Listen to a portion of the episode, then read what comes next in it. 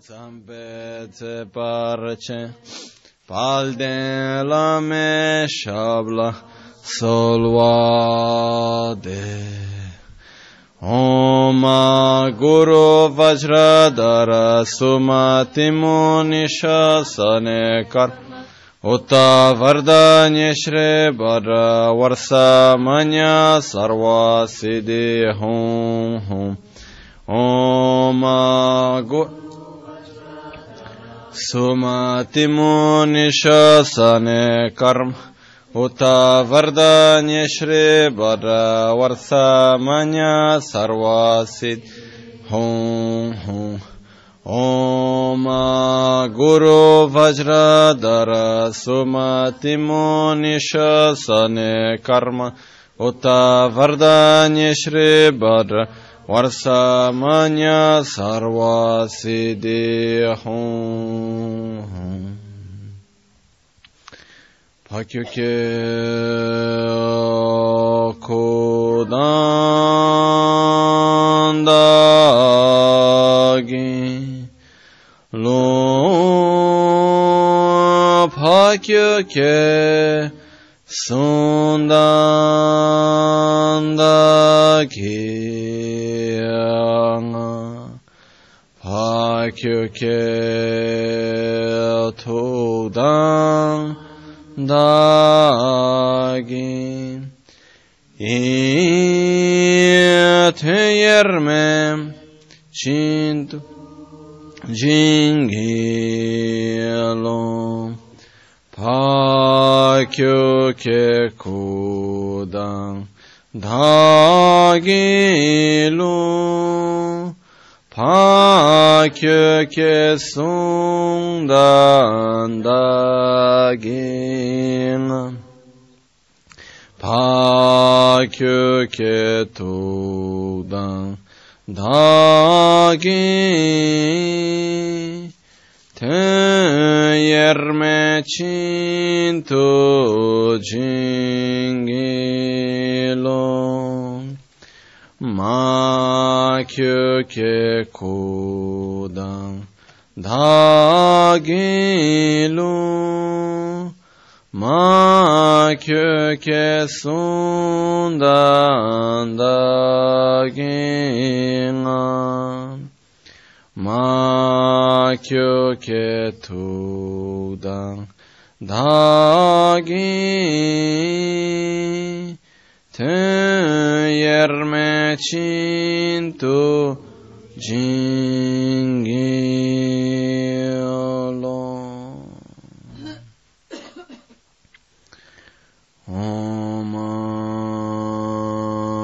muni muni mahamuni Shakyamuni Soha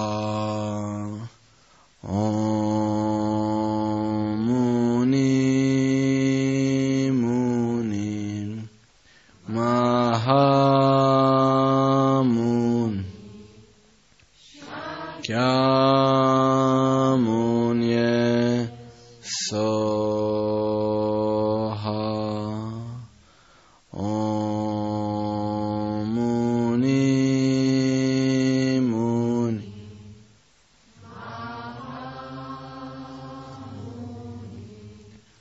Shakyamuni Soha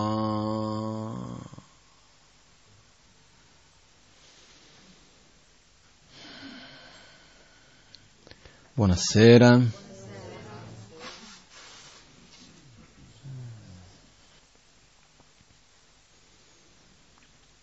Oggi prima di fare la meditazione volevo condividere alcuni pensieri, stavo riflettendo un attimino. Sono alcune cose, voglio vedere da dove cominciare, no? Come sapete sono tornato quando è stato l'altro ieri, sono arrivato lunedì dal Tibet, È stato un viaggio un po' lungo perché a Francoforte c'era la neve, i voli non potevano partire. È stato 3 giorni, sono stati più o meno 3 giorni di viaggio fino a che sono riuscito ad arrivare qua a casa, però perciò sono ancora un po' con gli orari un po' sbalati, un po' non, però ci siamo arrivati comunque. Comunque ogni volta che vado in Tibet in questi ultimi anni è un'esperienza molto bella da un punto di vista personale, sia per lo studio. Io vado lì, c'è il mio maestro che è ancora in vita, che è lì, che è una persona bellissima. Alcuni di voi l'avete conosciuto ed è veramente una persona particolare, no? E nel senso, adesso quanti anni avrà? 78, qualcosa del genere. E però vedere queste persone che hanno avuto delle esperienze veramente di tutti i generi, no? D'aver passato, entrato in monasteri quando erano ancora piccolini, più o meno quindi 70 anni fa, in Tibet, poi dopo aver passato per tutto quello che è stato la rivoluzione culturale e tutto il resto, aver rimesso in piedi il monastero, aver passato per tutto quello che hanno passato, veramente sono persone con una grande esperienza. Però la cosa più bella in assoluto è vedere allo stesso tempo il quanto che lui è una persona che vive ciò che crede, no? E spesso quando torno dal Tibet mi viene chiesto com'è la situazione, come stanno le persone in Tibet, eccetera eccetera, e quando io rifletto un po' di più la realtà è che è abbastanza simile al resto del mondo, nel senso che quello che succede è questo: per le persone che, parlo per il monastero perché è quello che, con cui ho un contatto maggiore quando sono lì, se uno sta tra virgolette per i fatti suoi, nel senso che a curare se stesso, a fare la propria pratica spirituale, a fare la propria meditazione, curare le cose interne del monastero, eccetera eccetera, non c'è assolutamente nessun problema, sta benissimo. Il problema e le difficoltà vengono quando deve fare altre cose. Ovviamente ci sono alcune difficoltà, ma il punto principale è il fatto che quando uno cura ciò che veramente è importante, riesce a stare abbastanza bene, indipendentemente dalla situazione nella quale si trova. Quando entriamo in questo stato nel quale abbiamo una certa inquietudine e diciamo che la ragione di questa inquietudine è sempre qualcosa di esterno a noi stessi, ovviamente, no?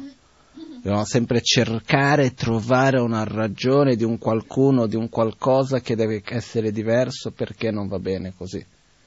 E in questi casi non importa dove siamo, possiamo essere in monastero, in Tibet o in India piuttosto che in Italia o in Brasile, ovunque sia.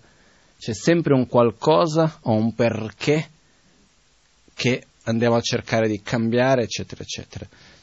E quello che io osservo è che quando si cerca costantemente di risolvere questa inquietudine in qualche cosa di esterno, ci sono momenti di una certa euforia quando sembra che uno riesce a avere successo, però dopo di un po' subito si ricade in questo ciclo di voler sempre cambiare, fare che qualcosa non va bene, e in una sorta di un conflitto costante spesso. Mentre invece, indipendentemente dalla situazione nella quale ci troviamo, quando invece uno comincia a vedere e dire ok, la situazione esterna non è perfetta, no, ci sono difficoltà di ogni genere, però io nel tempo che ho in questa vita, in questi anni, in questi giorni che ho, mi metto a curare ciò che continua sempre, ciò che è dentro di me, ciò che veramente da un certo punto di vista trascende tutto ciò. Le persone che riescono ad avere una certa costanza in questo, io vedo che stanno meglio, ma ovunque sia. Mio maestro, una delle ragioni per la quale lui sta bene ogni volta che lo vado a trovare, al di là del fatto che è una persona che veramente ha delle realizzazioni spirituali dal mio punto di vista, però lo vedi, lui è sempre interessato a che cosa? Alla filosofia, alla meditazione, alla propria pratica spirituale, a sapere come stanno i suoi discepoli dal punto di vista spirituale, eccetera. Succedono dei problemi in monastero, tanti, Adesso se comincio a raccontarvi i problemi, le cose del monastero, di sicuro vi riesco a catturare la vostra attenzione.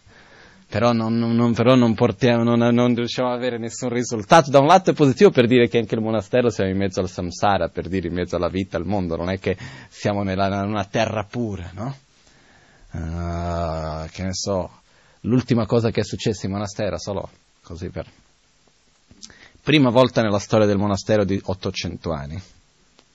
Questo per far vedere come che il mondo, in un certo modo, anche sta andando in una certa degenerazione insieme, non è una cosa che accade solo da una parte o un'altra. Una delle cose che noi vediamo nella nostra società, negativa, come degenerazione, è la mancanza di rispetto da parte dei più giovani verso i più anziani, no? E non solo dal punto di vista dell'età, figli verso genitori, ruoli, mancanza di rispetto verso i ruoli, eccetera, eccetera. E quando uno manca di rispetto verso l'altro, manca di rispetto verso se stesso e non si fa neanche rispettare a se stesso successivamente, no? E in monastero è successa una cosa, prima volta in più di, da quando è stato fondato il monastero, ossia più di 800 anni, quando ero lì adesso, che durante una cerimonia un monaco era, credo, al telefono a giocare nel suo iPhone, perché adesso il monastero è pieno di iPhone, perché il governo ha dato circa 800 euro a monaco, sono 800 monaci lì, no? Ha fatto un regalo a ogni monaco, e quello che succede è che l'iPhone è l'unico telefono che funziona il tibetano, perfettamente, e quindi hanno tutti, solo che quando vanno a comprare l'iPhone dai cinesi, li vendono già con tutti gli applicativi, una cinquantina di giochi almeno dentro, no? E quindi arrivano con questi iPhone pieni di giochi, venivano tutti da me a chiedere di mettere i testi in tibetano, i testi sacri almeno, di mettere lì dentro, no? Io li mettevo loro, e per questo li vedevo questi iPhone, non finivano più i giochi. Comunque, uno di questi che invece di essere alla cerimonia al mattino, a fare le preghiere, a essere lì in silenzio almeno, stava a giocare, a fare qualcosa, eccetera, come si faceva da sempre, ha preso il mala e l'ha picchiato, no? Questa è una cosa che ormai, però, non è che ha fatto che ne so che male a questo qua, niente. E lui cosa ha fatto? Ha risposto, ha preso la chiave e ha picchiato il maestro di disciplina. Mai successo prima, è una cosa che sembra anche un po' ilare da un certo punto, ma è di una gravità enorme, perché colui cosa che rappresenta la disciplina del monastero, toglie la disciplina del monastero, crolla tutto. Cosa succederebbe in una caserma militare se non c'è la disciplina? Crolla tutto. I militari, il monastero è un po' simile però con scopi diversi, no? Io ho vissuto per 12 anni in monastero, mi è piaciuto tantissimo, non è che... Però la disciplina è importante in questo senso, e si sta perdendo anche lì il rispetto verso l'autorità, il rispetto verso il più anziano e così via, no? Però ci sono tanti aneddoti del monastero, eccetera, poi andando tutti gli anni piano piano... creano confidenza, quindi mi raccontano tutte le cose, no? Però esiste una degenerazione effettiva che si vede. Ma il punto che volevo dire era che di cose che succedono tutti i giorni, cose da parlare, problemi da risolvere, di qua e di là, ce ne sono tantissimi, anche lì. Però persone, per esempio, ci sono alcune persone che mi vengono in mente. Il primo è mio maestro, che veramente sta sempre bene. Però ogni volta che vai lì lui cosa fa? Parla, come ho detto prima, della filosofia, gli insegnamenti, ogni volta, dopo di quanti anni, sono più di 70 anni che è in monastero, che legge gli stessi testi, ogni volta quando legge i testi della Manzon K e parla della Manzon K si commuove, piange come un bambino, no? Che gli blocca la voce, non riesce a parlare, sta lì con i singhiozzi, perché di gratitudine. E questo è qualcosa che per me è una delle cose più commoventi, più belle quando sono lì, vedere anche questo fatto di la gratitudine non verso qualcuno in quanto quella persona l'ha conosciuto, ma verso ciò che è stato trasmesso. Perché? Per quindi valorizza il proprio percorso, no?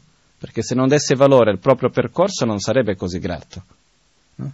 E quindi lui ogni volta che, per esempio, io stavo studiando con lui questo testo di Lama Tsongkhapa chiamato Ngahrem Cemo, dove Lama Tsongkhapa spiega il sentiero del Vajrayana, ossia uno dei percorsi verso l'illuminazione, E una delle ragioni per la quale, diciamo, Lama Tsongkhapa è stato così importante è che, al di là del fatto che è un po' difficile da comprendere come è stato capace di avere una visione così ampia, perché ogni volta, ogni testo di Lama Tsongkhapa come questo, lui spiega una cosa. Per esempio, in questo caso ho cominciato a spiegare come si fanno i mandala, una dei parti, e fa riferimento a almeno 4 testi dell'antica India, i Sutra di Buddha, facendo riferimento, vedi, questo testo spiega così, quell'altro spiega così, quell'altro dice così, in questo punto sono contraddittori, però questa è l'interpretazione giusta per questa, quella, quella ragione, in ogni punto, su ogni cosa. Quindi veramente non lasciando spazi per il dubbio, dando una certezza. Io non sarei assolutamente mai capace di arrivare e saper discernere che cosa era giusto, che cosa è sbagliato, qual è il modo giusto di fare, qual è il modo giusto e sbagliato, riuscire ad accedere a questi testi dal punto di vista intellettuale, non parlo dal punto di vista fisico di avere il testo davanti a me, quelli ce li ho, però si legge e non si capisce nulla, mica così facile, no? E questo è quello che mio maestro stesso diceva, quindi Lama Tsongkhapa ha avuto questa grandiosità veramente di riuscire a trasmetterci in un modo chiaro e umile anche, perché Lama Tsongkhapa, che ha vissuto 600 anni fa più o meno, non ha mai detto questo è così perché lo dico io. Certe volte io quando leggo i suoi testi, che sono enormi, questo libro che stavo studiando sono 1000 pagine, siamo arrivati alla 500 qualcosa, certe volte mi dico, ma dai Lama Tsongkhapa, dimmi quello cosa pensi te, io ormai mi fido di te, basta che mi dici è così. Invece no, ha un'umiltà perché sempre dice, guarda, quel maestro importante Nagarjuna ha detto questo, quell'altro ha detto così, questo è giusto per questa quella ragione, vedi, sembra in contraddizione ma non lo è, per questo quell'altro, spiega ogni cosa nei minimi dettagli, piano piano, facendo riferimento ai sutra di Buddha e ogni cosa di questo genere. Poi prima fa riferimento ai testi, poi segue tutta la ragione logica, seguendo con la dialettica, con la ragione, il perché qual è il modo giusto di pensare, di comprendere e così via, no? Quindi, quando noi riusciamo a dare priorità nella nostra vita, in questo caso per esempio alla filosofia, alla pratica spirituale, alla meditazione e così via, tutte le altre cose diventano secondarie. E di un'importanza non minore, ma molto piccola. E quindi si soffre molto di meno per tutte queste cose, si perde molto meno tempo. Le persone che, quando c'è un altro monaco in Tibet con cui ho ricevuto insegnamenti qualche anno fa, quest'anno non sono riuscito perché lui era preso in quanto maestro di disciplina del monastero, una persona di un'umiltà, e lui ogni volta che lo vede è sempre bene e contento. Lui... una delle cose particolari è che non si sdraia mai per dormire. Per dormire gambe incrociate, così. E poi comincia già si sveglia al mattino già facendo la meditazione, no? È già pronto e già comincia, già si sveglia pronto, già seduto per la meditazione e comincia così, no? E non c'è mai l'abitudine di togliersi i vestiti per dormire, sdraiarsi, prendere, andiamo a dormire, no.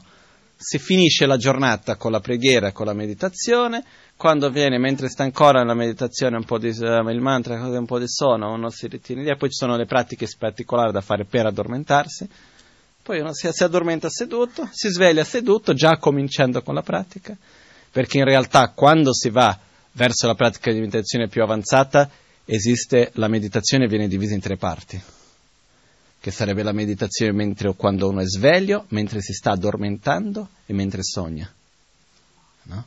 Ci sono questi diversi, poi in realtà c'è anche la meditazione per il risveglio, perché uno dovrebbe riuscire a mantenere la consapevolezza durante l'addormentarsi, dormire, sognare e svegliarsi, no?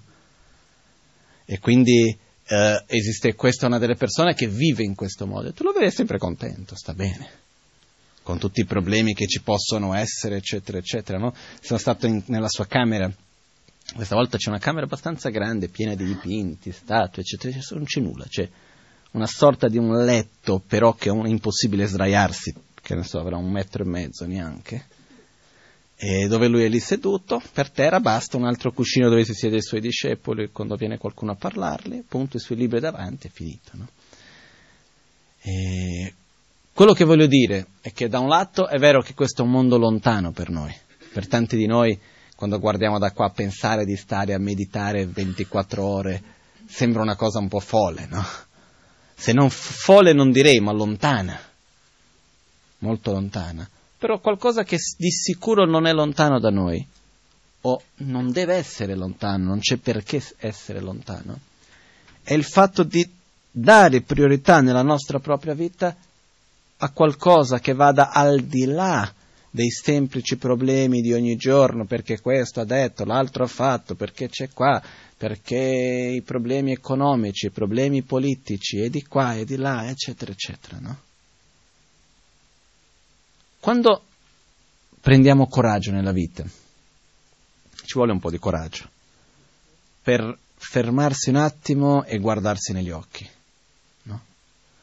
Quando uno prende coraggio nella vita e dice, ok, adesso abbiamo giocato, abbiamo scherzato, adesso non c'è più tempo da perdere, devo prendere cura di me stesso, devo affrontare le mie proprie debolezze e fare qualcosa per cambiare quello che voglio cambiare, per star bene, no?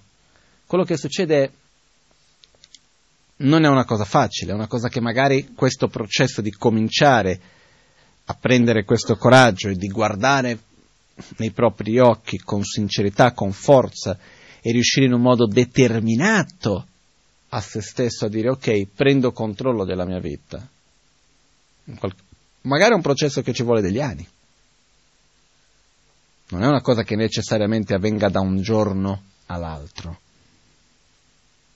Però in quel momento quello che accade è che la priorità nella vita diventa trasformare se stessi, diventa eliminare quelle abitudini che ci fanno soffrire e sviluppare più amore verso gli altri, sviluppare un modo di vivere interiore che ci fa star bene con noi e con gli altri. E quando si riesce a far questo, le altre cose diventano secondarie.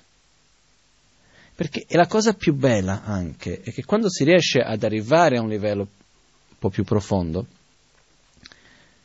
guardiamo indietro per tante di quelle cose che abbiamo sofferto e ci ridiamo sopra. E dici, ma guarda me, che stavo a soffrire per quella stupidata lì. Ma guarda quella cosa, che me l'ha fatto fare. In questo modo uno veramente riesce a crescere, andare oltre. E quello che succede è che se noi vediamo, no, pensiamo adesso quest'anno più o meno sta per finire. Fra poco finisce quest'anno 2012, no? Sperando che ci sia un 2013 come credo che ci sarà. Parentesi veloce, in Tibet adesso, difficile da credere, però in Tibet adesso c'è Kachen Wangchuk, che è il nipote di Lama Gangchen, che è il mio ottimo amico che vive lì, eccetera, e lui è responsabile per le ristrutturazioni dei monasteri, eccetera, eccetera, quindi lavora sempre un po' in mezzo all'edilizia del monastero, eccetera. Mi sta dicendo che non riesce più a avere lavoratori questi giorni, gente che venga a lavorare per partecipare nelle costruzioni, che di solito vengono dai villaggi, di solito piace molto alle persone venire a fare lavori per il monastero. Non riesce più a trovare gente per lavorare. Perché? Perché la gente dei villaggi non ha voglia di lavorare, perché sta per finire il mondo. Quindi devono stare tutti insieme in famiglia, non stanno più a risparmiare, stanno spendendo tutto quello che hanno risparmiato. Non è che abbiano che grandi risparmi, però è il fatto di mettersi insieme, bere, mangiare, fare feste costanti, sono lì tutti i giorni e loro stanno giorno e notte a giocare a carte, a bere e a fare loro feste, perché l'anno scorso è uscito il film 2012 che è arrivato lì e loro ci hanno creduto in pieno. E è veramente un caos in questo momento in Cina, non solo in Tibet, ma in Cina e la Cina rurale, in diverse parti per questo. Comunque chiudiamo parentesi. Quello che succede, questo era solo per vedere come anche il mondo nei giorni d'oggi è collegato e come spesso un'azione noi non sappiamo in che tipo di risultato può portare, no? Per dire, sai, in Tibet ancora oggi ci sono i matrimoni combinati. E invece adesso le famiglie non stanno più dando le figlie per matrimonio. Perché il mondo sta per finire, perché devo darmi a figli matrimonio? Almeno ci stiamo insieme ancora per un altro anno, per quando sarà, poi dopo chi saprà cosa succede, no? E ovviamente tutto questo porta a delle conseguenze di vari tipi, no? Tutto quello, tanto, questo per dire come che ormai nei giorni d'oggi comunque un'azione fatta in un posto porta a diversi risultati, come è sempre stato, però è sempre più chiaro questo per noi. Però il punto che volevo dire, chiudendo parentesi, è che sta per finire quest'anno, no? E se noi vediamo, osserviamo, ripassiamo quello che è accaduto dall'anno scorso ad oggi, vediamo che ci sono tante cose che sono avvenute, problemi politici, quante cose non sono successe. Se noi vediamo, cerchiamo di osservare un po' dove abbiamo messo la nostra energia, la nostra attenzione durante quest'anno. E vediamo che c'è una gran parte di quello sul quale abbiamo messo la nostra attenzione, la nostra energia, che è cominciato ed è finito in se stesso. Nel senso che oggi non ha aggiunto nulla alla nostra vita, a quello che siamo. Problemi che abbiamo risolto, situazione per la quale ci siamo arrabbiati, cose per le quali siamo rimasti male, gioie che abbiamo avuto, ma che lì sono cominciati, lì sono finiti. E così va avanti, e così ci saranno altre 20.000 cose che avverranno ancora dopo, che fanno parte della vita, fanno parte della sopravvivenza, di vivere, non è neanche la sopravvivenza, fanno parte di vivere la vita, di questa interdipendenza nella quale noi stessi viviamo. Però in tutto questo che avviene c'è un qualcosa che continua. C'è un io che sono oggi qui, che ero ieri, e che c'ero l'altro ieri, che c'ero l'anno scorso, che c'ero il mese scorso. E ogni esperienza che faccio porta un risultato in se stessa. Mi va a modellare me stesso man mano che vado avanti, no? La cosa che certe volte mi fa un po' paura, quando osservo un po', come posso dire, la vita in generale, non parlo solo della mia vita, parlo in generale, fa paura anche a me stesso, sinceramente, quando guardo verso di me. E vedere come siamo bravi a occuparci, a essere presi con tante cose e scappare spesso da noi stessi, no? Siamo bravissimi a trovare mille scuse. C'è questo, c'è quell'altro, guarda, c'è da fare di qua, c'è da fare di là, no? Poi qua in questa vita che facciamo in Occidente non essere occupato sembra quasi un problema, no? Una persona, uno che non è occupato vuol dire che non ha nulla da fare, che sei tu che non sei mai occupato, che come puoi avere tempo a disposizione, no? C'è qualcosa che non va con te. Invece siamo sempre pronti a avere qualcosa da fare, per dire, se arriva a casa, uno deve avere da fare, accende la televisione, guarda il film, prendi qua, prendi là, lì, sempre fuori. È difficile fermarsi un attimo, stare da soli con se stessi, fermarsi un attimo per osservarsi, e non solo osservarsi, perché è qua uno dei punti cruciali. Non basta osservarsi. Osservarsi è il primo passo. Quando io mi osservo, ho visto qualcosa che magari non volevo vedere, mi sono accorto di un aspetto di me che vorrei magari che fosse diverso, però una volta che ho finito di osservare, a quel punto io devo allenare, devo trasformarmi, devo fare uno sforzo perché avvenga il cambiamento, no? Io mi ricordo sempre con molta chiarezza un giorno che ero in Brasile, non so quanti anni fa, mi sa l'anno scorso, stavo dando insegnamenti sul Bodhisattva Acharyavatara, no? Che è il testo che parla della guida del sentiero del Bodhisattva, e a un certo punto parlava di come l'attitudine corretta che dobbiamo avere davanti a un oggetto di rabbia e così via. E una delle persone che era lì, che è un discepolo da tantissimi anni, che conosco da sempre, è rimasto un po' nervoso, un po' male, ha detto, ma sì, ma queste cose sono belle da dire, ma al momento che ti viene la rabbia, ma chi ce la fa fare, no? È bello dire sì, siamo tutti fratelli, o che ne so che cosa, adesso non mi ricordo il contesto esatto, preciso, no?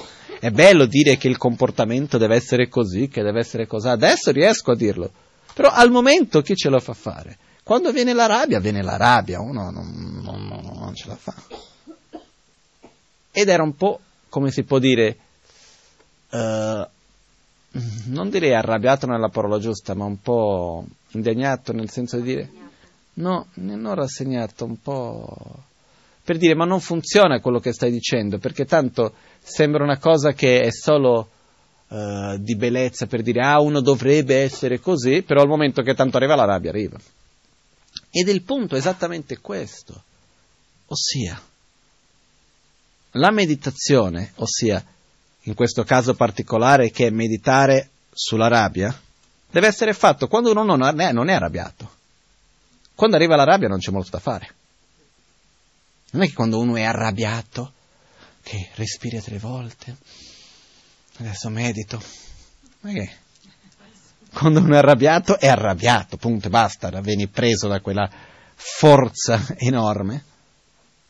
Non è che c'è tanto spazio di riflessione o qualcosa del genere.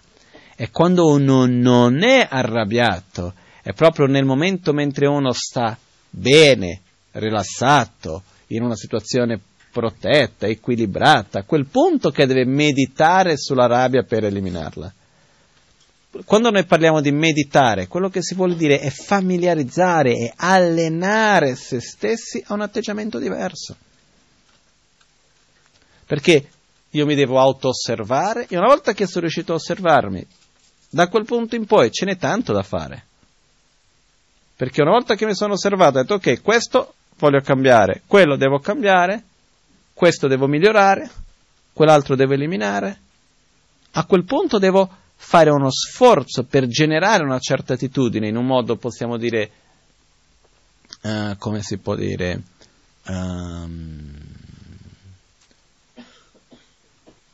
Dobbiamo generare un'attitudine in un modo non spontaneo, ma in un modo, mi viene la parola, no, artificiale. Dobbiamo generare un'attitudine in un modo artificiale per familiarizzarci con quell'attitudine. Per esempio, diciamo che io ho l'abitudine di rispondere male. O ho l'abitudine di non dare attenzione all'altro, dal punto di vista anche fisico. Mi accorgo che questa è una cosa che non va bene, che non devo rispondere male, quindi cosa devo avere? Devo fare il contrario, che devo stare attento che quando qualcuno parla con me, devo dare attenzione, guardarli negli occhi, pormi a disposizione dell'altro sinceramente, parlare in un modo gentile. Ok, mi viene spontaneo? No. Se mi venisse spontaneo non avrei l'abitudine contraria. Cosa faccio? Mi pongo l'intenzione, devo parlare in un modo gentile, devo dare più attenzione all'altro, non devo agire in quel modo. A quel punto, quando comincia la giornata, con questa intenzione vedo che una situazione simile sta per sorgere in un modo artificiale, quasi che forzato. Vado a parlare in un modo gentile, ad avere un'attitudine, dare spazio all'altro, guardarli negli occhi, essere gentile, forzatamente. Positivamente, ovviamente, però in un modo forzato, non è una cosa che mi viene spontanea, c'è uno sforzo, c'è una fatica in quell'attitudine. Poi piano piano, in questo modo, ripetendo questo più volte, la prima volta è difficile, la seconda già un pochettino meno, la terza già un pochettino meno, e piano piano, ripetendo quello, diventa un'abitudine. Perciò, accorgersi che io ho un modo di parlare che non va bene, è il primo passo. Da quello in poi, ce n'è un bel po' da fare. Quindi quello che accade è che, quando la priorità nella nostra vita è il curare se stessi interiormente, le proprie attitudini che ho verso il mondo, prendere responsabilità di se stessi e del proprio percorso interiore, tutto il resto diventa secondario, addirittura anche il proprio corpo. No? E questo è una cosa che per me è una delle cose più importanti, sinceramente parlando. E quando io dicevo, quando vedo com'è la situazione più o meno come il resto del mondo, perché sì, coloro che riescono a essere centrati in se stessi stanno bene, coloro che no è la stessa roba, problemi ce ne sono dappertutto. Adesso ci è cambiata l'amministrazione del monastero e c'è chi è contento, c'è chi non è contento, perché prima era così, perché poi è cos'ha, e l'orario della puja è cambiato, e come mai c'è questo, e come mai c'è quell'altro, e di qua e di là, ci sono mille problemi, Adesso non si può viaggiare, è un periodo in Tibet nel quale non si può viaggiare, punto. State in monastero, no? E quello che succede è che coloro che veramente danno priorità a questo percorso interiore, verso se stessi, poi dopo verso gli altri, stanno bene. Coloro che invece costantemente cercano una soluzione fuori, non stanno mai veramente bene. Che c'è sempre un qualcosa che non va. Ed è la stessa cosa ovunque si vada, non è che qua sia molto diverso, no? Con questo però c'è un altro punto importante da ricordare.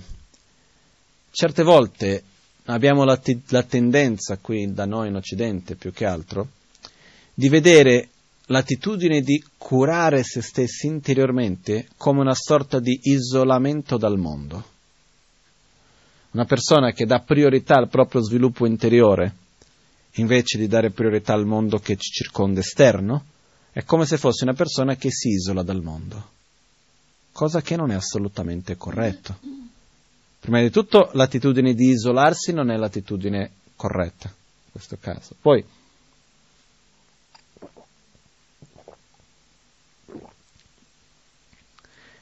una persona che lo fa nel modo corretto non ha una ragione per isolarsi dal mondo. Perché questo?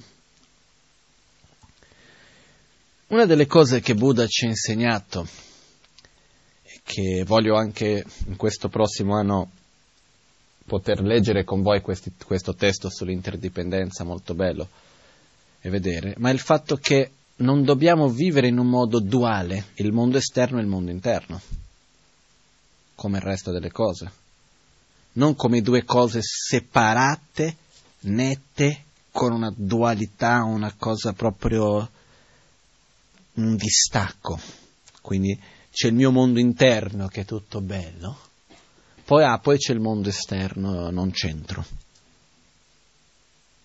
Non ci deve essere la pratica spirituale e la parte mondana.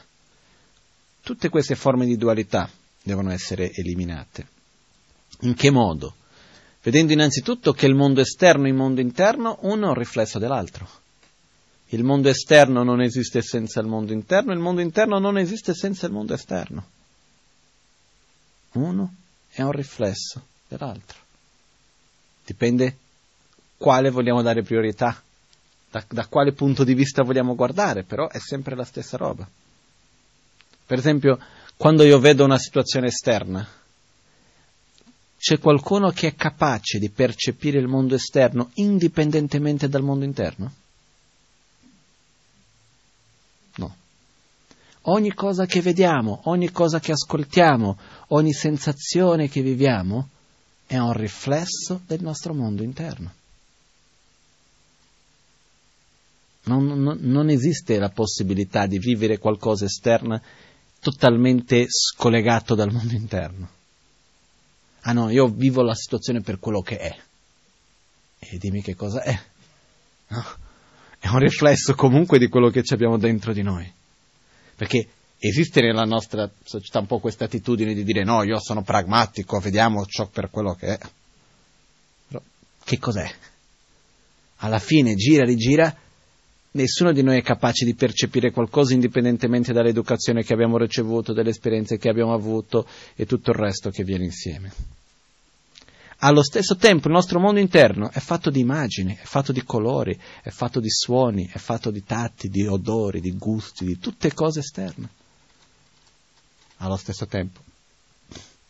E non è possibile avere un mondo interno senza avere un oggetto di percezione, qualcosa fuori che possiamo percepire, che sia qualcosa di materiale, che sia un'immagine mentale, un'immaginazione di qualcosa. Però esiste sempre questo rapporto interno-esterno. E quello che accade è che il mondo interno e il mondo esterno sono complementari, sono come due lati di una stessa moneta, vanno insieme, sono due cose diverse, però che una non può esistere senza l'altra. In tibetano viene detto un uovo cicla due patate, che vuol dire sono della stessa natura però di apparenze distinte. Quello che accade è su quale di queste apparenze vogliamo dare più importanza, finché non siamo capaci di vederle come una cosa unica. Perché io personalmente credo che sia più importante dare valore all'apparenza interna, perché alla fine dei conti, se noi guardiamo il mondo, no? Stavo vedendo, tornando di viaggio, mi sono fermato ovviamente una notte a Pechino, stavo guardando un po' di notizie e c'era a un certo punto un signore di un paese africano e che parlava di una guerra che c'era tra due popoli e qualcosa del genere, abbastanza terrificante, e mi ricordo benissimo le sue parole, perché lui diceva: sai, il problema non è altro che un problema di percezione, il problema è che uno percepisce l'altro come nemico, perché quando si va a parlare di problemi concreti non ci sono effettivamente. Tutti i problemi si creano da un problema di percezione, diceva questo signore, molto saggiamente. No? Noi prendiamo i conflitti che esistono nel mondo, personali, partiamo dai nostri conflitti personali, quelli che abbiamo con gli amici, quelli che abbiamo in famiglia, quelli che abbiamo al lavoro, quelli che abbiamo con noi stessi ovviamente, prendiamo i conflitti che esistono nella società, prendiamo i conflitti internazionali, i problemi che ci sono tra i paesi, tra i popoli, nelle culture e così via. Ditemi voi uno di questi problemi che non sorge nella mente dell'essere umano. Una guerra che non è cominciata nella mente. La povertà, i conflitti, tutto questo. Dal punto di vista strettamente materiale, problemi non ci sono. Esiste il cibo per tutti, esiste tutto quello che serve per tutti di questo pianeta, non è che sia quello il problema. È un problema di percezione, è un problema di valori, è un problema di attaccamento, è comunque un'attitudine interna che va a creare, ma sia a livello macro che a livello micro della nostra propria vita. Addirittura anche il modo, il proprio rapporto, il rapporto che uno ha col proprio corpo dipende dalla propria attitudine, come uno vive ogni esperienza. Comunque, quello che succede è, se è veramente così, a me così mi pare, quello che succede è, dov'è che dobbiamo dare più importanza? A cercare di cambiare quello che c'è intorno a noi, o cambiare il modo come noi ci relazioniamo con quello che c'è intorno, no?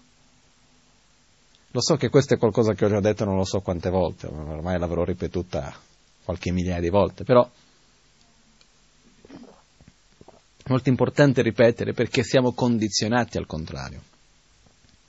La società nella quale noi viviamo ci ripete centinaia di migliaia di volte ogni anno, ogni giorno, che il mondo deve essere cambiato da fuori e non da dentro. Vuoi essere felice? Devi avere un corpo bello, devi avere questo, devi avere quell'altro, eccetera, eccetera. Costantemente ci veniamo bombardati da certi tipi di informazioni che lasciano un impatto su di noi. Non c'è nessuno qui, almeno io mi metto insieme, che non siamo influenzabili. Perciò è importante anche fare un po' il lavoro contrario, no? Per questo che la ripetizione è importante, perché una cosa è capire qualcosa con la testa, un'altra cosa è sentirla profondamente nel cuore, un'altra cosa ancora è diventare ciò che uno crede.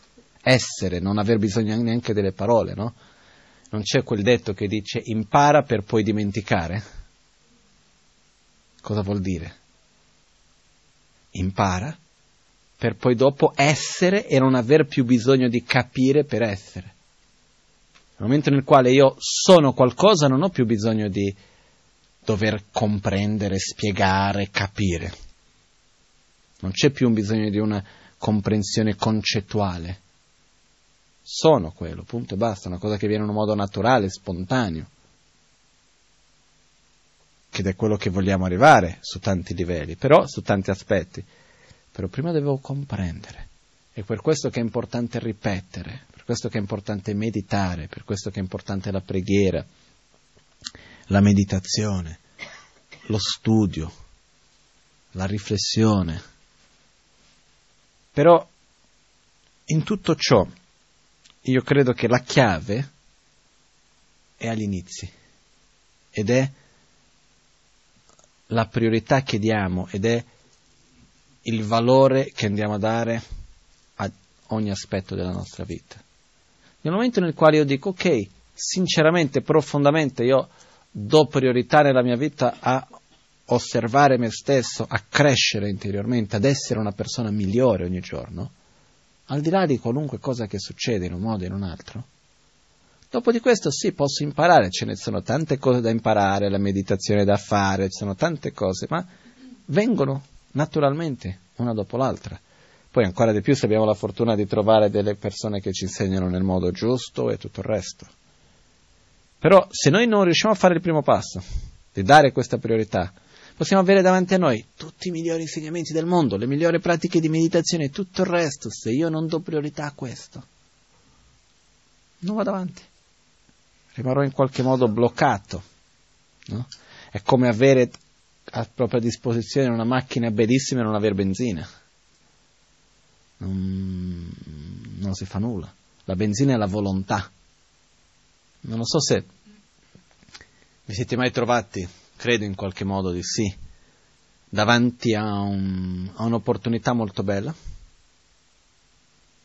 può essere di studio, di meditazione, di vita, di incontrare una persona, di essere in un luogo particolare, in tanti aspetti, e non avere la volontà, rimanere bloccati, magari per qualcosa che uno ha tanto voluto, ma quando si trova davanti non riesce a far niente. Non perché manchino condizioni esterne, ma perché manca la volontà interna. Ed è difficile in quel momento. Perché quando c'è la volontà si può superare qualunque cosa. Qualunque tipo di difficoltà si può superare in un modo o in un altro. Quando manca la volontà, che è la forza che ci spinge, a quel punto diventa molto più difficile. Ed è per questo che la volontà deve essere coltivata. Non dobbiamo prendere per scontato che ci deve essere sempre. Quindi questo sforzo, questa direzione che diamo noi stessi, questa volontà deve essere coltivata. Ed è proprio riflettendo su quello che stiamo parlando ora, che uno dei modi per coltivare questa nostra volontà di dire ok, la vita va avanti, è passato un altro anno, quanto veloce è stato questo 2012, che devo ancora finire però. Ormai ci siamo più o meno. È andato abbastanza in fretta, no? 2013 anche, probabilmente sarà anche abbastanza veloce pure quello. Il tempo passa, va in fretta. La vita veramente è un attimo. Non sono scherzi questo. No? E in tutto questo che passa così velocemente, che cos'è che ci rimane?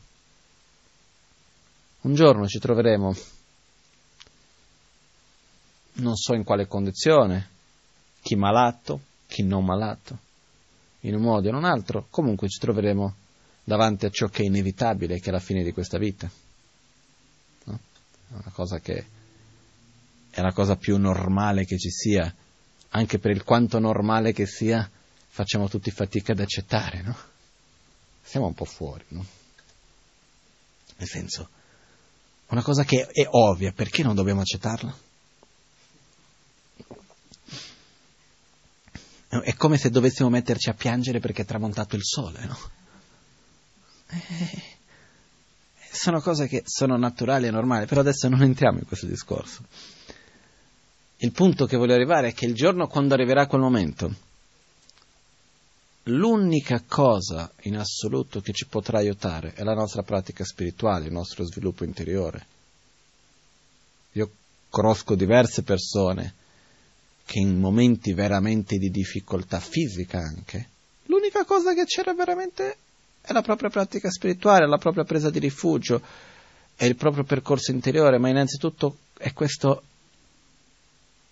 percorso, questo sentiero che ci dà sicurezza, questa compagnia interiore che è il nostro, che viene chiamato il Dharma, questo nostro percorso interiore, che è quello che ci dà la certezza, la sicurezza, che ci può aiutare in qualunque momento. Qualcosa che ci, ma che ci tiene anche, che cresce dentro di noi, ma che allo stesso tempo è anche una sorta di un'ancora, qualcosa che nel momento nel quale tutto il resto si perde, ci tiene, no? E la cosa importante è non aspettare arrivare al momento per sviluppare e coltivare ciò che ci aiuta, no? Ma farlo già da subito, no? E per questo, solo con questo che avevo aperto l'argomento per concluderlo, nella pratica spirituale viene detto che dobbiamo avere 3 attitudini davanti alla morte. L'attitudine base, ossia proprio il primo passo da un parte dal punto di vista di un praticante spirituale, è arrivare davanti alla morte, alla propria morte, senza pentimenti. Per essere davanti alla morte senza pentimenti si intende dire: tutti noi facciamo sbagli, non esiste nessuno qui tra di noi e anche quelli fuori, per dire, che non fanno sbagli. È normalissimo. Però quello che è il mio dovere personale è il momento nel quale io faccio uno sbaglio e riconosco il mio sbaglio, io devo automaticamente fare un percorso di purificazione di quello che ho fatto. Che cosa si intende dire per purificazione? Non è che devo soffrire, ma devo riconoscere il mio sbaglio, devo prendere un impegno di non ripeterlo più, perlomeno. E in questo modo, ok, ho sbagliato, ho imparato col mio sbaglio e vado avanti, non ho più da pentirmi in quel senso lì. Quando si parla anche di essere davanti alla morte senza pentimenti, vuol dire anche avere imparato ad andare oltre il sé, aver tolto dalla propria vita la parola sé.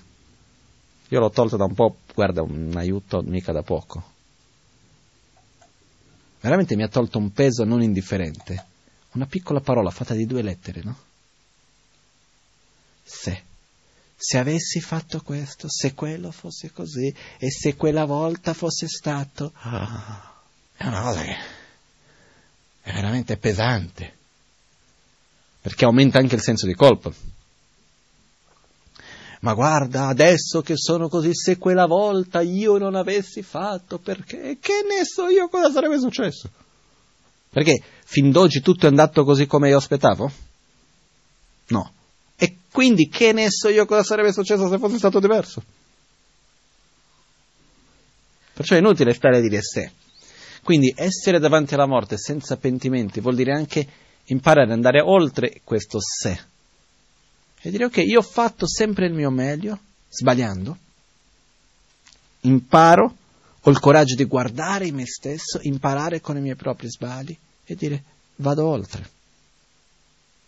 Quindi questo è il primo passo. Un'altra cosa che c'è è quella: se c'è qualcosa che voglio fare, lo devo fare, punto e basta, non devo stare ad aspettare chissà con paura che cosa vuoi che sia, che succeda. Perciò anche questo, davanti alla morte, vivere la morte senza pentimenti. È ovvio che per poter arrivare davanti alla morte senza pentimenti devo riuscire ad arrivare almeno alla fine mese senza pentimenti, perché che poi si accumulo, no? che poi se sto ad accumulare, arriva un giorno dopo anni con tutti i pentimenti accumulati, che poi dopo come faccio adesso a non averli più da un giorno all'altro prima di morire? Devo almeno, non dico tutti i giorni, fine settimana, no, si prende fine domenica, non lo so, si sceglie un momento per rivedere un po' quello che uno ha fatto, però vuol dire che durante la vita dobbiamo avere un'attitudine di rivedere le nostre proprie azioni, le nostre proprie scelte e imparare con noi stessi. E stare in pace con noi stessi e con il mondo a nostra volta, intorno a noi. Il secondo passo davanti alla morte è quello di non aver paura. No?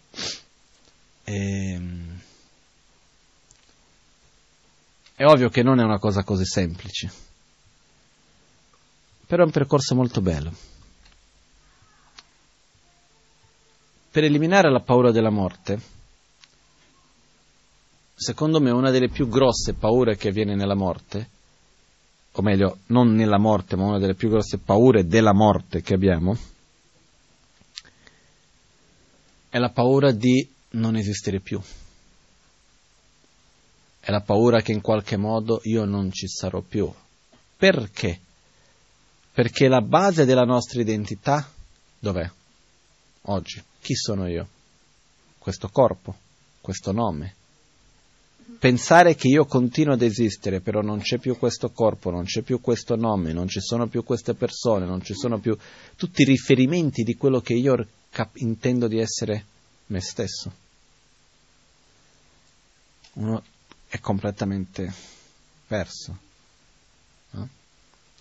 E io una volta parlavo con un signore che ha voluto parlare con me specialmente per capire meglio la morte, e è stato molto particolare perché lui mi disse, una persona che dal punto di vista di questa vita mondana ha avuto un grandissimo successo nella sua vita, e lui ha detto: guarda, il mio problema con la morte è che la mia vita è troppo bella, io ho realizzato tutto quello che ho voluto fare materialmente, in tutto quello che ho voluto fare. Ho detto, c'ho una famiglia bellissima, tutto bene, va tutto bene. Il mio problema è che io voglio che questo continui. Come faccio? Com'è la morte? Come faccio ad accettare? Come faccio ad affrontarla più che altro? No? Una persona molto intelligente, quindi ovviamente ha potuto parlare con chiarezza, però il punto principale qua è l'unico modo che abbiamo per riuscire ad affrontare la morte senza paura, secondo me, è quello di sviluppare una nostra identità che vada al di là di questa vita. Che cosa vuol dire questo?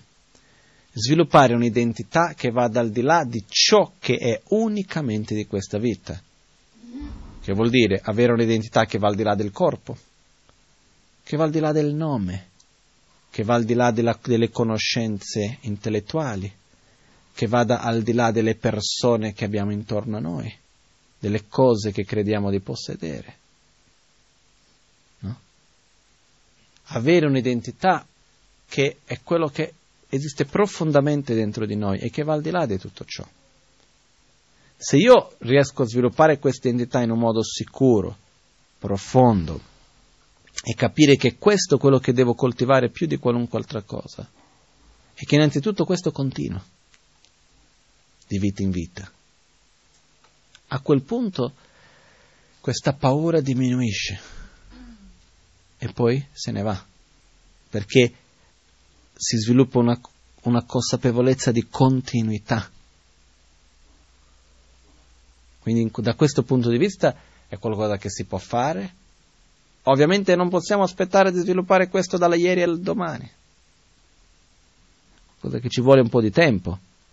Per quello che, secondo me, una delle cose più importanti da fare durante la vita è prepararsi per la morte. Non dal punto di vista di vivere con paura della morte, ma che per prepararsi bene per la morte uno deve imparare a vivere bene. Perché quando uno si prepara bene per la morte, impara a morire bene, vuol dire che impara a vivere bene. che se il primo passo che devo fare per preparare per la morte è vivere senza pentimenti, già ho fatto un gran passo, che è quello di non ripetere i propri errori, quello di stare attenti al proprio modo di vivere. Il secondo passo qual è? Quello a sua volta di sviluppare un'identità più profonda, andare al di là dei piccoli problemi mondani di tutti i giorni nei quali noi stessi viviamo. E il terzo passo, qua adesso non entro nei dettagli, però dice che il terzo passo di un praticante spirituale davanti alla morte è avere gioia nella morte e usarla come il miglior momento per, per il proprio sviluppo spirituale, perché si dice che è la migliore opportunità che si può avere durante la vita. Perché questo? Vi spiego in pochissime parole. E con questo almeno è importante perché, no, è un po'... Io una volta, non tanto tempo fa, così, non so se vi è mai capitato di trovarvi davanti alla pagina di Google e non sapere cosa scrivere, no? E un giorno mi sono trovato davanti alla pagina di Google e ho detto, ho fatto la ricerca per immagine con la parola morte. E la cosa che mi ha stupito è che nessuna delle immagini c'entrava con quella che sarebbe l'immagine che mi viene a me quando penso alla parola morte. No. Quali sono le immagini che vengono se si fa una ricerca con la parola morte? Tutte immagini di paura, di violenza, di qualcosa di brutto, di negativo, no? E a me personalmente mi viene un'immagine di una chiara luce.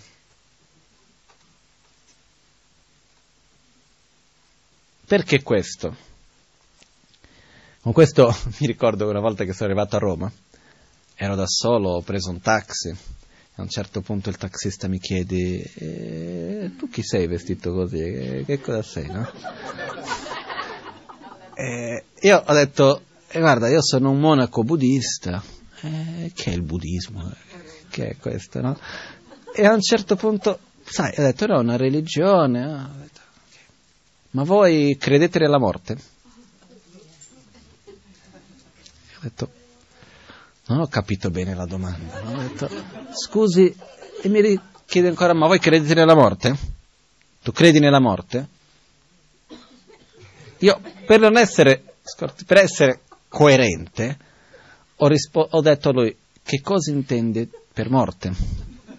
Perché è una domanda che non mi sembra molto normale, no? E a un certo punto poi ho detto io, se per morte intendi la separazione dal corpo, dalla mente e dell'anima, sì, credo nella morte. Se tu credi che la morte è la fine totale di tutto, che non c'è niente dopo, non credo nella morte. Ho dato le due opzioni, così capiva bene cosa volevo dire, no? Però, quello che succede che cos'è? Però non è una domanda stupida. Perché noi prendiamo per scontato le parole quando spesso non sappiamo neanche quale significato che abbiamo per noi stessi. Per esempio, si parla della morte, paura, ma che cos'è la morte? Effettivamente. No? Ed è qua che entra il terzo, l'attitudine davanti alla morte, che è quella di usare questa opportunità meravigliosa nel modo migliore. Perché? Noi abbiamo tre livelli, cercherò di farlo in un modo breve, poi in un'altra occasione magari lo possiamo spiegare in un modo più dettagliato. Noi abbiamo tre livelli di coscienza. Una mente grossolana, che è quella che si relaziona direttamente con i nostri cinque sensi, che percepisce quello che vedo, quello che sento, il gusto, il cibo, eccetera, eccetera. È la mente razionale. Poi abbiamo una mente più sottile, che sarebbe le nostre emozioni, che abbiamo ma che non sono manifestate. Quando l'emozione è manifestata fa parte della mente grossolana. Per esempio il momento nel quale uno si arrabbia fa parte della mente grossolana. Ma la rabbia che ho, ma che in questo momento non è manifestata, dov'è? Nella mente sottile. Non è perché io non sono arrabbiato che non ho rabbia. La rabbia che ho, ma che in questo momento non si manifesta, dov'è? Nella mente sottile. Quindi abbiamo un nostro subconscio, chiamiamo come vogliamo chiamarlo, un aspetto più sottile della nostra mente che è costantemente presente e che influenza la mente grossolana.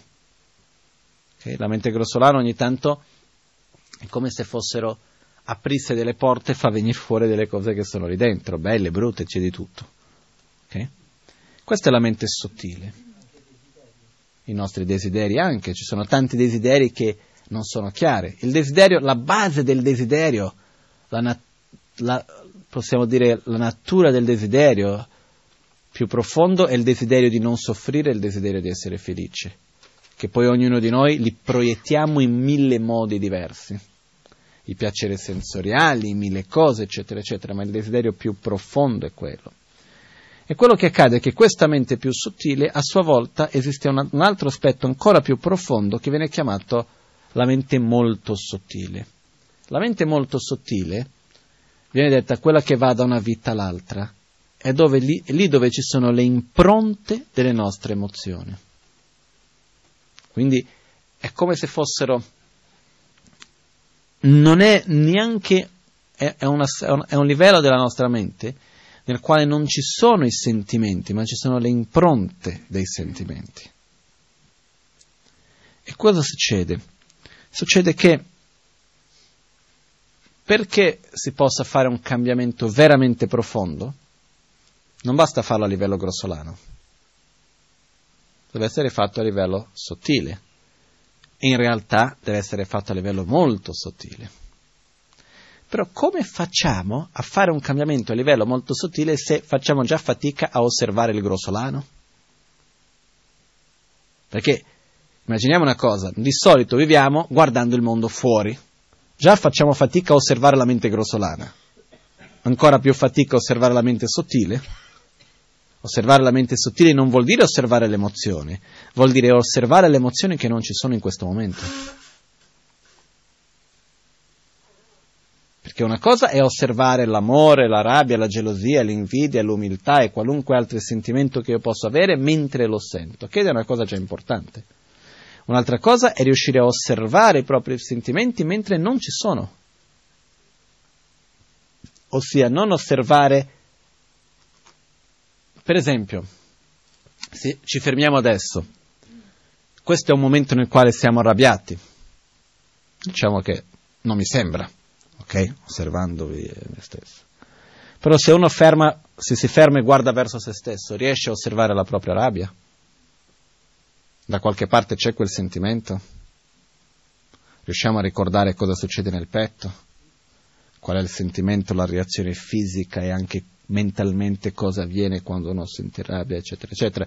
Riusciamo a osservare la rabbia che abbiamo, i rancori che abbiamo, eccetera, eccetera, no? E vediamo che basta poco per attivarla. No? La stessa cosa però con l'amore, con la generosità, con l'umiltà, con tanti sentimenti bellissimi e tanti altri brutti purtroppo.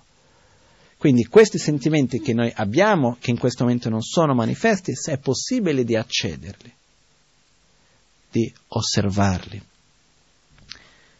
E quello che succede è che noi già durante la vita normale abbiamo fatica di osservare la mente grossolana, molto di più ancora di osservare la mente sottile, e accedere alla mente molto sottile è quasi impossibile. È possibile unicamente tramite pratiche di meditazione molto profonde, che è uno degli scopi che esiste all'interno della pratica del Tantra. Però quello che accade che cos'è? Nella morte, in un modo naturale che cosa avviene? La mente grossolana viene assorbita dalla mente sottile, la mente sottile viene assorbita dalla mente molto sottile. Quindi in realtà siamo in diretto contatto con la mente sottile e successivamente con la mente molto sottile nel processo della morte. Se noi riusciamo a direzionarci correttamente durante la vita e successivamente nel momento della morte, riusciamo a usare questo momento di una sensibilità molto maggiore per effettuare una trasformazione direttamente a livello più profondo. Lo so che ho sintetizzato tantissimo in poche parole. Esistono metodi molto specifici di meditazione, eccetera, per fare tutto ciò. Però è come per dire avere la possibilità di andare direttamente alla radice e fare un cambio direttamente alla radice, no? A me mi piace l'immagine di un cerchio, una sfera, che riflette la luce che c'è nel centro, e c'ha tanti strati. Ogni strato riflette nel strato successivo quello che avviene. Se io ho una macchia in uno strato all'interno, fuori diventa molto più grande. Se io devo pulire ogni strato esterno, è molto faticoso, e devo andare uno alla volta, dopo l'altro, finché arrivo in mezzo. Se riesco ad andare direttamente in mezzo e fare pulire completamente lì, dopo tutto quello si riflette verso l'esterno. È chiaro che la difficoltà è riuscire ad andare lì dentro.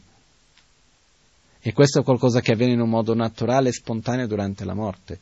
In realtà, per me personalmente, se quando da un certo punto di vista, la morte è una liberazione mica da poco. Perché ci sono tanti aspetti che... Ma io non parlo come una cosa per dire che la vita è brutta. Non parlo di quello. Parlo di condizionamenti che noi abbiamo creato durante la vita, che facciamo fatica a cambiare, aspetti di noi stessi che vediamo che facciamo fatica in un certo modo.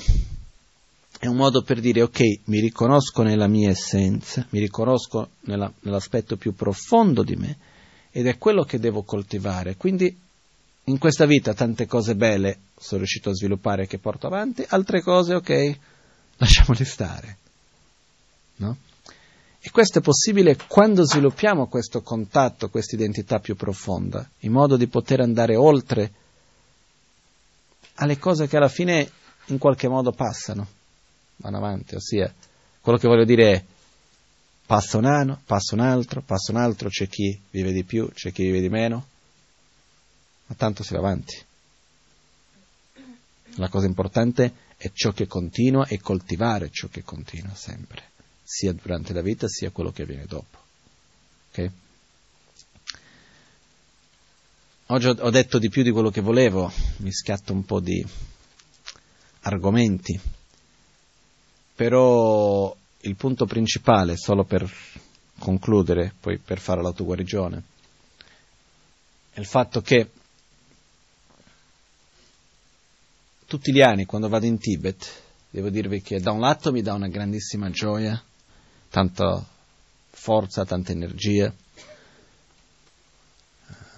da un'altra parte però vedo anno dopo anno un processo di degenerazione del buddismo in generale in Tibet in un modo non indifferente, no?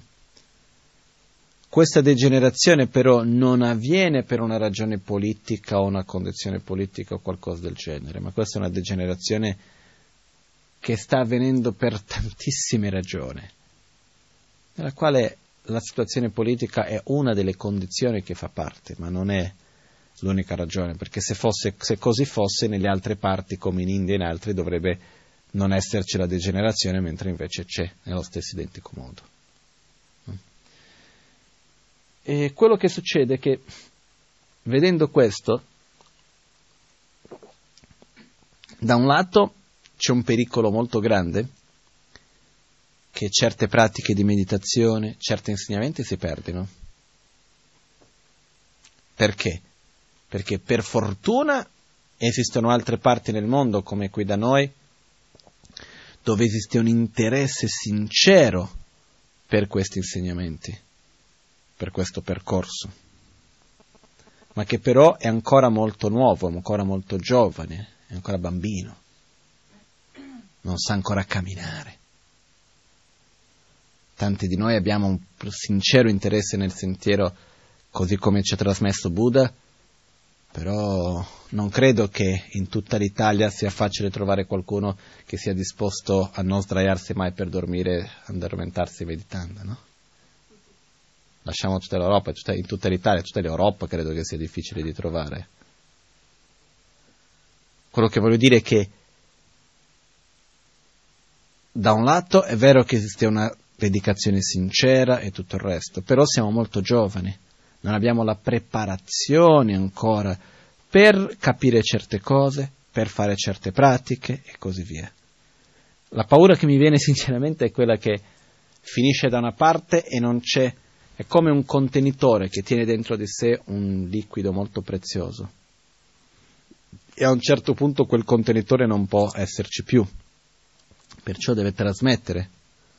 Però è importante che dall'altra parte ci sia un contenitore capace di riceverlo, no? Perché sennò si perde. E quello che succede di solito è che quando si trasmette, non tutto il liquido viene preso, una parte si perde. Perché? Perché l'altro contenitore non è pronto per ricevere tutto, no?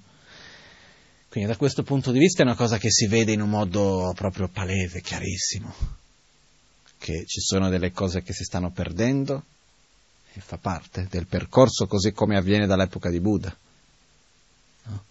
Se non si fosse mai perso nulla durante questi 2500 anni non sarebbe stato necessario di Lama Tsongkhapa di rispiegare cose che prima si erano perse. Questo fa parte di questo ciclo naturale. Però viviamo in un momento nel quale esiste una transizione, siamo proprio in un momento chiave di transizione, nella quale da una parte esiste una degenerazione, da un'altra parte esiste un inizio, che siamo molto molto giovani. Ed è per questo che è molto importante qui da noi coltivare sinceramente una corretta motivazione, capire quello che stiamo facendo in un modo sincero, per poter mantenere anche questi insegnamenti, questa tradizione per le generazioni future. Perché quello che succede è che noi spesso, la maggioranza di noi credo qui, pensiamo, ah sì, il buddismo è una cosa carina, bella, mi piace, qualcosa, posso imparare qualcosa, e finisce lì. Ma credo che la maggioranza di noi non riesce a vedere veramente la responsabilità che c'è su ognuno affinché questi insegnamenti, questa tradizione, questa pratica, questo percorso possa rimanere vivo per le generazioni future. Quello dipende da che cosa? Dalla pratica di ognuno, dipende dallo sforzo di ognuno. Perché che oggi ancora in Tibet il buddismo, i tibetani sono riusciti a mantenere il buddismo così in un modo puro? Perché li hanno praticati, hanno portato avanti ognuno, questo fa parte della responsabilità di ognuno. E questo diventa ancora più grande quando tu prendi un monastero di 3000 monaci, dove ho vissuto io. Beh, se un monaco non pratica bene, che se ne frega, per modo di dire, non è che va a fare una grossa differenza. Però, se sono 3000 e ci sono 300 che praticano veramente bene, va già bene, nel senso che già riesce a sostenere tutto. Però se siamo in 50 e siamo in 3 a praticare bene, già comincia a diventare un po' più difficile. Quello che io voglio dire è che la responsabilità è di tutti allo stesso tempo. Quando si vede la degenerazione da una parte, si vede dall'altra parte il quanto che sia importante mantenere, e mantenere non vuol dire solo studiare, praticare, cioè, non solo studiare, conoscere, partecipare, ma praticare. Perché quello che fa che una tradizione sia viva, il buddismo ha unicamente senso se rimane vivo. Un giorno che il buddismo dovesse mai diventare una filosofia da biblioteca, non serve a nulla. Nel senso, ha un senso di essere nel momento nel quale è vivo. È vivo in quanto che ci sia qualcuno che tramite gli insegnamenti di Buddha riesca a trasformare la propria mente.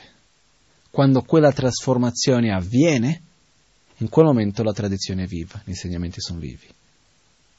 Ed è questo che è molto importante per noi da fare. Siamo tutti noi insieme che dobbiamo mantenere questo per poter trasmettere, perché l'unico modo di poter trasmettere a qualcuno è avendolo sperimentato, no? E questa è una responsabilità in qualche modo per tutti noi, anche in quanto gruppo intendo dire in quanto occidentali, in quanto italiani, in quanto persone che viviamo in questo luogo, in questa che seguiamo questa tradizione e così via.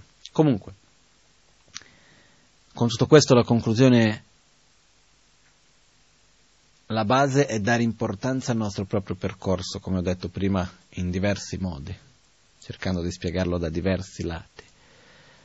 E questo avviene anche come una risposta per questi tempi nel quale noi viviamo, nel quale si parla spesso di instabilità politiche, di problemi economici non indifferenti, c'è la crisi, c'è chi non trova lavoro, c'è chi, ci sono tanti problemi, tante difficoltà che non sono indifferenti. Io non voglio sminuire o qualunque cosa di questo genere, ma quello che avviene è che quando la priorità è interiore, si prende cura delle cose esterne perché fa parte di questa vita e lo dobbiamo fare, però dando un peso diverso. La gioia della vita non deve venire da condizioni esterne, ma sì da condizioni interne innanzitutto. Poi le cose esterne si fanno, fa parte. Adesso facciamo la pratica dell'autoguarigione velocemente. In quest'anno in Tibet ho studiato questo testo, metà di questo testo, che sarà più di 1000 pagine però, sul sentiero del Vajrayana, dove la Manzon K spiega le 4 classi del Tantra in ogni minimo dettaglio, e anche lì si vede quanto che la pratica dell'autoguarigione sia corretta e allo stesso tempo coerente, precisa e tutto il resto. E anche però il quanto che si può spiegare in un modo semplice, ma il quanto anche possa essere complesso e profondo allo stesso tempo.